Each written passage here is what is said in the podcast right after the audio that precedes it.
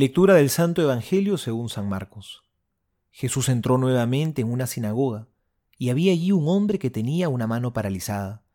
Los fariseos observaban atentamente a Jesús para ver si lo curaba en sábado, con el fin de acusarlo.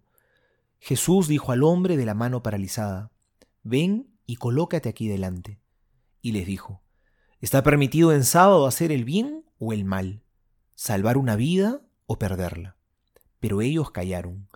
Entonces, dirigiendo sobre ellos una mirada llena de indignación y apenado por la dureza de sus corazones, dijo al hombre, Extiende tu mano.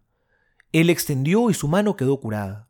Los fariseos salieron y se confabularon con los herodianos para buscar la forma de acabar con él. Palabra del Señor, gloria a ti, Señor Jesús.